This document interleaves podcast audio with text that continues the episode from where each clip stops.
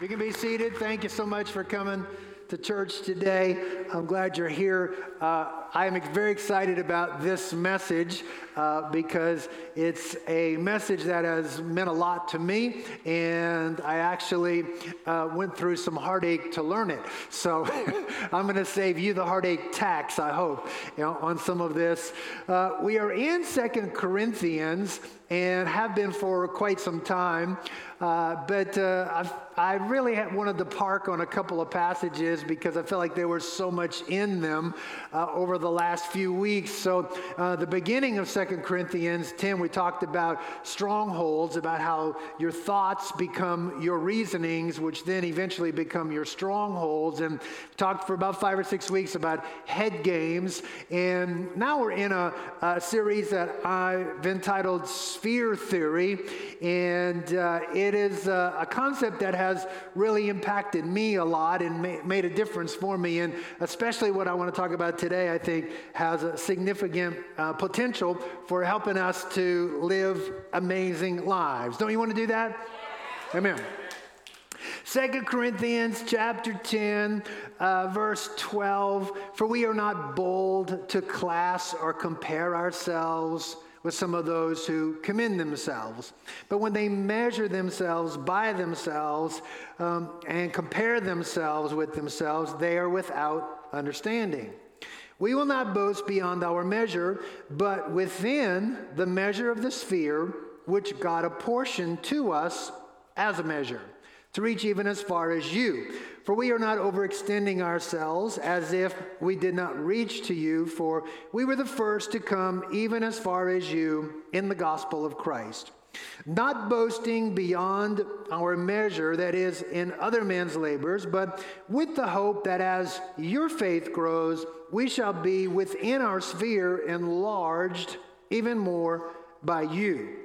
So, the big idea that is in this passage uh, to me is this concept that the measure of the sphere that God has apportioned to us, that each one of us has a sphere assigned to us, apportioned to us, and um, in your sphere, in my sphere, there are certain people uh, that are part of my sphere.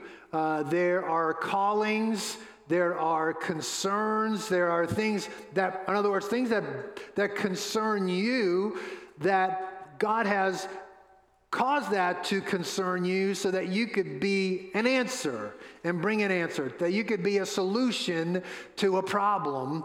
And every one of us has kind of overlap in some of that, but some, all of us have sort of individual spheres. We have uh, responsibilities that each one of us has. Some things you're responsible for, I'm not. Uh, some things I'm responsible for, you're not.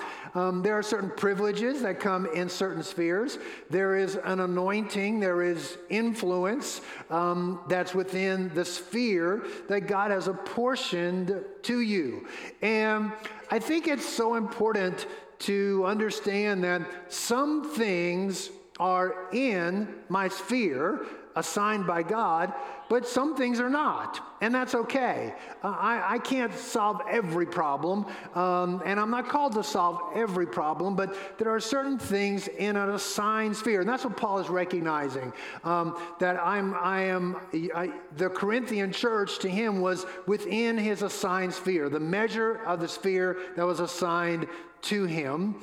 And I think all of us recognizing what is my assignment on earth? What is my identity? What, who am I? What am I supposed to do? Um, is enormous to get clear in our lives. I like to picture this idea of a sphere like a solar system. Our Earth is in a solar system. The sun is the center of our solar system. There are eight planets that revolve around the sun. There are actually lots of rocks and moons, and we actually had nine planets when I was a kid, but Pluto got de- de- downgraded, demoted, and is no longer uh, considered a planet within the solar system.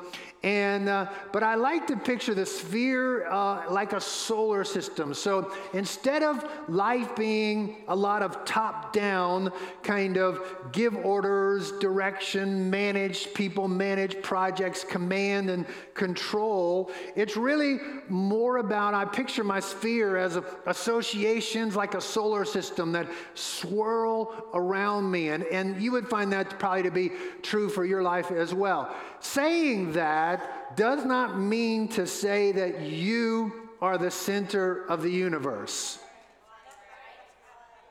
Amen. Just turn and look at your neighbor. Say, he's talking about you right now. You should be listening to this part.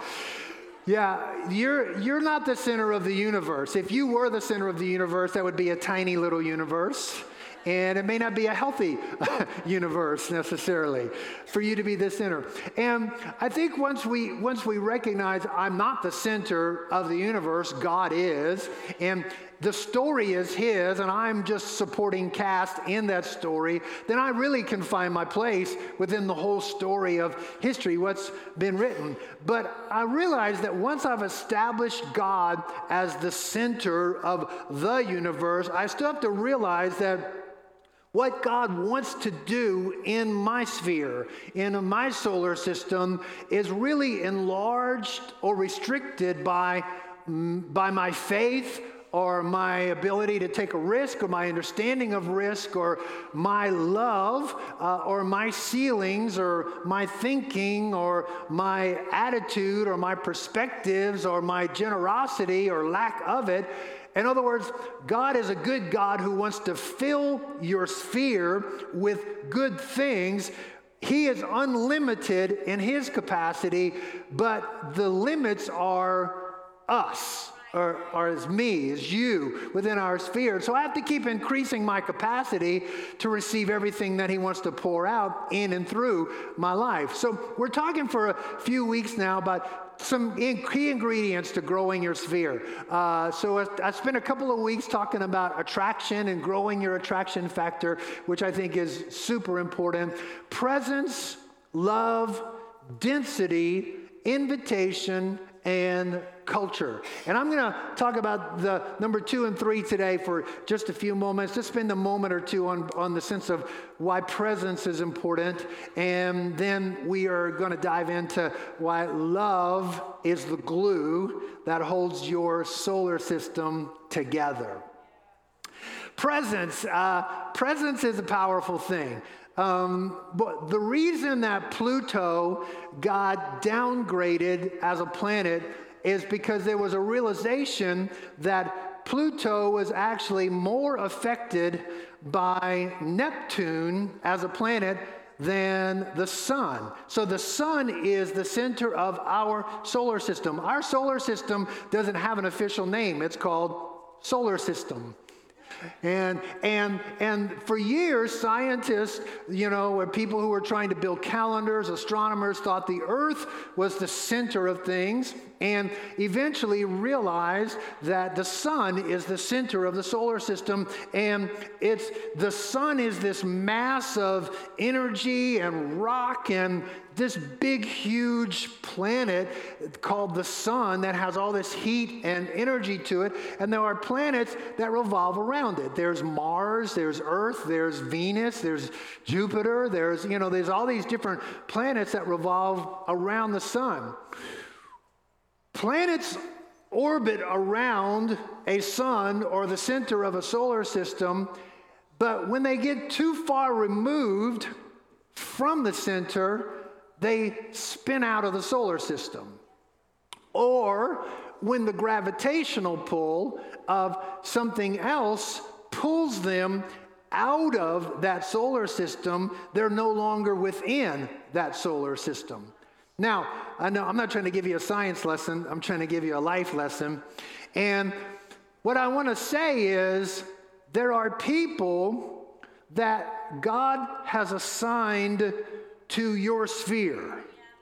And when, when your presence is not felt in their life for a long enough period of time, there's going to be a, a Neptune that shows up and possibly sucks them out of your orbit.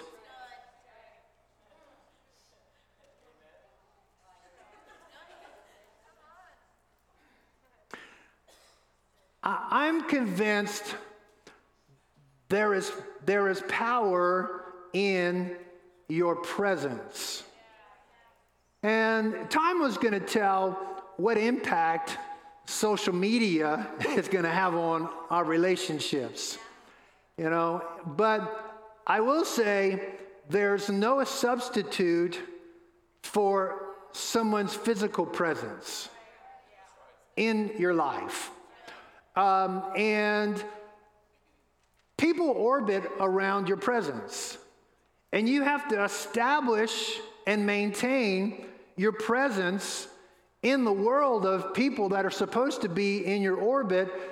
You have to stay in their world to keep them in your world. When Jesus called his disciples, he just didn't call his disciples to do stuff for him, he calls his disciples to be with him, to, to hang out in his presence, because there was something about being with him that was more powerful than doing things for him. After they spent time with him, they could represent him in a greater way.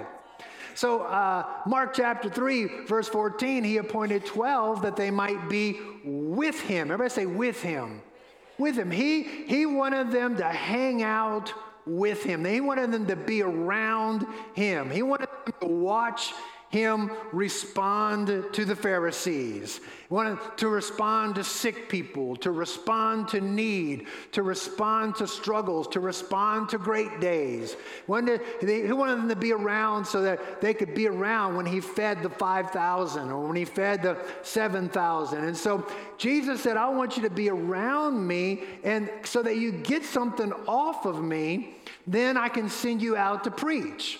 He literally called them to hang out in his presence. And I, I just, I'm not going to take a long time with this, but I, I just want to encourage you to make sure you establish your presence and keep your presence in the world of people who are supposed to be in your orbit. I'm not saying that you always have to physically be with them, but you've got to do something that makes them feel you. Uh, it's not always just about being right in front of them, but it could be a text, it could be a phone call, it could be a gift, it could be some kind of indicator that lets them know you're on my mind. You, you, you're important to me. You're, you're in my world. I really believe that a lot of people end up pulling away from God because they don't actually spend time in the presence of God. They, they, they might do some religious stuff, but eventually they get drawn away because they haven't actually been in his presence. I, I, I get concerned when I watch people start missing too much church because eventually there's a Neptune going to show up and suck that Pluto right out of orbit. Can anybody hear what I'm saying? Uh, I think it's easy to form false judgments about people until you're actually in their presence. Right? I've always said lack of communication is the breeding ground for vain imagination. But I actually think lack of presence, you, when you're sitting across the table from someone and you can feel them, you have a whole different judgment than when you're separated and you're at a distance and you're evaluating them. And how many of you know your head can go whack? Anybody know what I'm talking about? It's like there's people you could you could be reading their stuff online and think, oh, they're this way, but you don't know anything about them.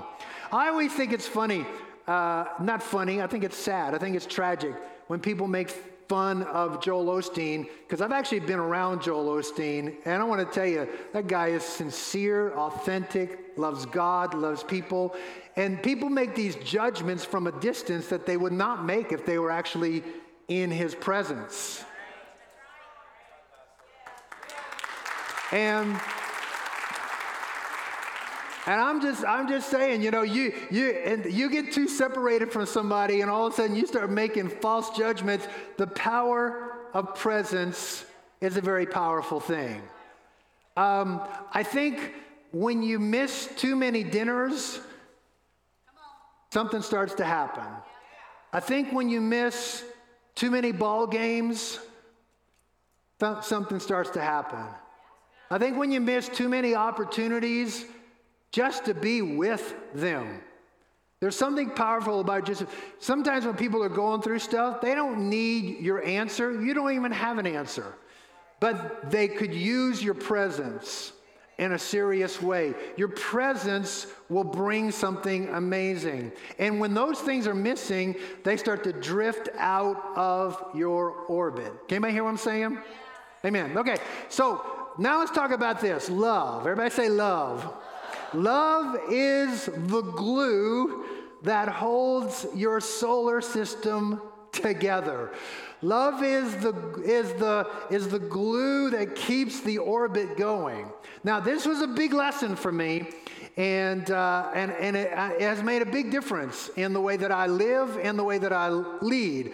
Colossians 3, uh, verse 14. Colossians 3 14 uh, says this Beyond all these things, put on love, which means you're not always going to feel love. Love is not a feeling. Love can result in feelings, but sometimes you just got to put it on, right? Just put it on. That's same like worship. Sometimes you might not feel like worship, but put on a garment of praise, right? You might not feel happy, but put on joy, put on peace. The Bible's full of this put on, take off kind of stuff. Beyond all these things, put on love. Love is the perfect bond of unity. Love is the gravity that holds a solar system together. I have always been a, a bit of a visionary in that I, I, I, can see where I want things to go. Uh, I can paint a picture, and, uh, and it, it is part of a, a requirement for anybody to live a, a life is to kind of see where you want to go and to have a vision. And I used to lead leaning heavily on vision and encourage people to unite around the vision. And I think that's still a good thing. You know, how can two walk together except they be agreed? The book of Amos says. But the thing I've discovered is that vision can unify, but it also can separate because everybody sees a little different. And if you keep depending on the same vision constantly for everything to unify, eventually there's going to be a separation. When things get too vision driven, then it often becomes you're using people to fulfill your vision.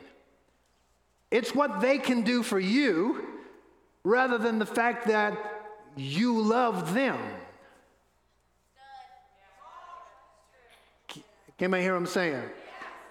And I just think in our day, we got to realize that just because you see it a little different than I see it, we could still stay walking together because love is the perfect bond of unity. I don't care if you voted for Hillary or Trump, that doesn't affect me. I might think you're wrong. You might think I'm wrong. But love will help us stick together. And eventually, you may discover how wrong you really are. or I may discover how wrong I really am. But if I love you and you know it, and you love me and I know it, we are going to stick together.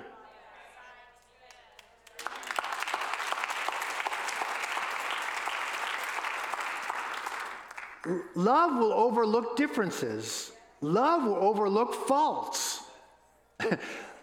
Love will not focus on all the quirks of humanity. Love will stick with you. Love is the gravitational field.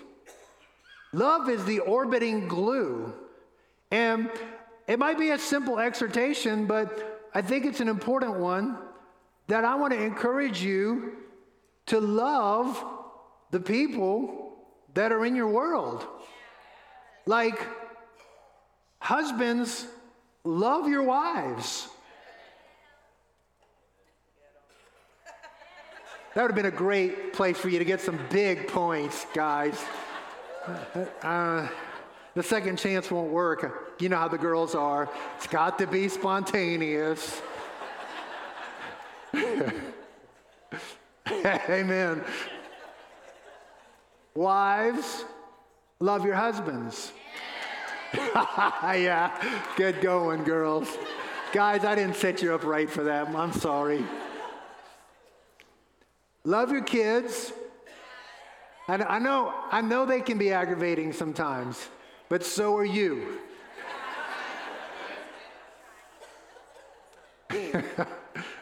they told me. No. Come on. Don't, don't be aggravated with your church. Love your church. Hello? I'm saying that love can do a powerful thing. And I had a turning point a few years ago where uh, we were going through a pretty stormy season, and every church goes through storms. Uh, and every, every marriage goes through storms, every business goes through storms, every nation goes through storms. It's just, it's just the way it is. And where our church is going through a storm, and I'm trying to figure out what what meaneth this? You know what it, what the heck is going on? And i felt like the wheels were coming off. I felt like things were really unraveling. And i was i was taking a step back to question and say what is this? What does this really mean? Am i supposed to stay put? Uh, am i supposed to move on? I mean what, what, what what's happening here? And i just i want to encourage all of us to understand and remember that circumstances are never supposed to be your guide. In other words, don't make a dumb decision in the middle of a storm that you're going to look around on a sunshiny day and go, Why did I do that? Right? Because when you're in the middle of a storm, you don't know what's north, south, east, west, right, left. You don't know. So don't make a big decision in the middle of a storm, but sometimes circumstances can, can at least point you to the guide. And so I am, uh, I am in the middle of this, and, and I have to say, emotionally, I'm struggling. I'm kind of dredging bottom, to be honest, uh, at this stage in my life, and I'm trying to figure out what's going on. And I'm reading my Bible, just my regular, just reading my Bible. And the Holy Spirit speaks to me out of the book of Deuteronomy. Now, you know, this is miraculous to get a real word out of Deuteronomy but I think it helped me. I think it could help some of us. So, Deuteronomy 15, uh, starting in verse 12 if your kinsman, a Hebrew man or woman, is sold to you, then he shall serve you six years, but in the seventh year you shall set him free. When you set him free, you shall send him away, and you shall not send him away empty handed. You shall furnish him liberally from your flock, from your threshing floor, from your wine vat. You shall give to him as the Lord your God has blessed you. You shall remember that you were a slave in the land of Egypt, and the Lord your God redeemed you. Therefore, I command you this today. And this, this is the verse that got me.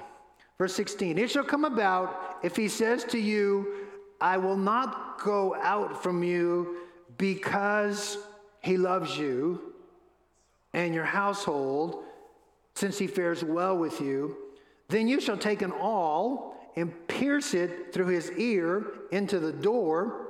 Ouch. And he shall be your servant forever. And also you shall do likewise to your maidservant. And so here's the story six years a slave.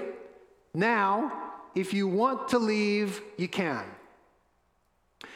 And if you go, I'll send you out blessed Everything from the field, from the barn, from the wine vat. Woohoo! Everything is great. But if you say, I don't want to leave because I love it here, then you pierce the ear and you stick it out. I want to say, I think everything has seasons that end, and that's okay. And I think it's, it's, I like this principle, this idea. Six years, that's long enough to say you gave it a good go.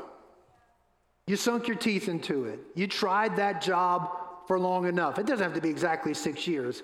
But in other words, you gave it a go. Now, I'm going to, let me put a qualifier out here as I'm saying all this.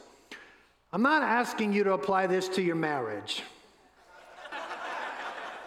right? Don't walk away and say, Pastor Kirk said, I can walk away free.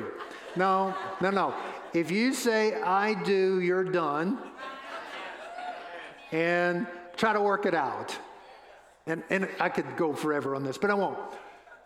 But I am saying this once you give it enough time, that you realize, okay, you have a feeling, my six years are up, and it's time to stop and evaluate and say, does this still fit me? Is this still my style? Is this who I am? Uh, I like George Bernard Shaw. He said, uh, The only man who behaves sensibly is my tailor. He takes my measurements anew each time he sees me. Everyone else keeps trying to fit me into old measurements. In other words, those pants don't fit you no more. And and I think it's I think it's a good thing to occasionally stop and evaluate and look at does this schedule still work for me? Are these still really my priorities? Is this the work that I want to do? Are these relationships helping me? Am I helping them? To evaluate yourself, to evaluate your world. And I think some things, they just fall off over time, but some things, you gotta let it go. Right? Re- there's a great book I would encourage you to read if you're kind of contemplating on all that. Henry Cloud wrote a book called Necessary Endings. And, and he's talking about normalizing the fact that some things come to an end, and that's okay. Nobody's wrong for that to happen. And learn to let things go. But I think after six years, after a decent season, you've evaluated, and this is what happened to me. I'm going, God, set me free. Why don't you, babe? You know, I mean, I'm, can, and I don't think God would have been mad if, if I would have moved necessarily to another town. But I, I had this realization that I actually, really, despite the storm, despite the stuff, despite the sense that the wheels were feeling like they were coming off, I actually had this I really love my church. And I, I'm ready to, Pierce, I'm ready to, I'm not going to get a tattoo because I don't do those. I'm not against them, but I don't do them. And, and I got to this point where I realized if I'm going to do it, I got to love it. I can't just tolerate it. I can't just put, go through the motions. I can't just w- hope and wonder, is there something else? I had to stop and have a realization in this moment. I could go free, but I love this place. And the storm wasn't going to guide me, but the love for this place is what guided me. And I'm saying to you today, you got to love what you do. I'm not saying what you love is easy. But I'm saying you got, there's something in you, there's, it's no way to live to always be aggravated, to always be frustrated, to always be just, oh, I hate this place, I hate this job, I hate this city, I hate. Uh, there's no way to live. Colossians 3, verse 23, 24. Whatever you do, do your work heartily with your whole heart, as for the Lord rather than for men, knowing that from the Lord you'll receive the reward of your inheritance. It's the Lord Christ who you serve. I'm just saying to us today, what the Bible teaches us is whatever you do, do it with all your heart. In other words, don't live a half hearted life. If you're going to be married, love it. Hello? I, I, I think, I don't know all the keys to a great marriage. I think I know a couple, but I know one of them is you got to decide you want a great marriage. You got to you got to decide you're going to love that person no matter what. And you're going to stick it out. You're going to work it through. I don't think you can do anything half hearted and be great. I think you can accomplish more with wholehearted and less talent than tons of talent but half hearted. So, yeah, for some of us, it probably is going to be a good evaluation to say, I have got to be set free. But for some of us, we're going to go, you know what? I've been half hearted about this thing for so long and I've got to realize I love this. I love my kids. I love my spouse. I, I love my job. I, I love my church. I love the life that God has given me, the assignment that He's given to me. I think a legit, lasting relationship with God is only born out of love. I, th- I think if, until we have this realization, God loves me unconditionally, fully. He doesn't ever turn that love away, ever. And I love Him. That's the relationship that's going to last. That's the relationship that's going to be whole. You're never going to be perfect. You're never going to obey all the rules. That's, even, that's not even what it's about. Sure, God's going to help you grow as a person, help me grow as a person, but ultimately, a real relationship with God is held together by the glue of love. I want to pray with you today. I want you to bow your heads, please, and close your eyes. And I want to take a moment to pray. Father, all of us reach these impasses in life where we've got to stop and evaluate is, is this my sphere? Is this my life? And I'm praying for every person in this room, Father, to, to uh, decide again to put on love, which is the perfect glue that holds it together. I'm praying for marriages. I'm praying for families. I'm praying for friendships. I'm even praying for people in their work career. You've gifted each one of us to do something that we could love. And I, am praying for awareness and openness. With every head bowed and every eye closed, I think the most important thing that could come out of today is about ready to happen right now. Maybe you have never really just given your heart to the Lord.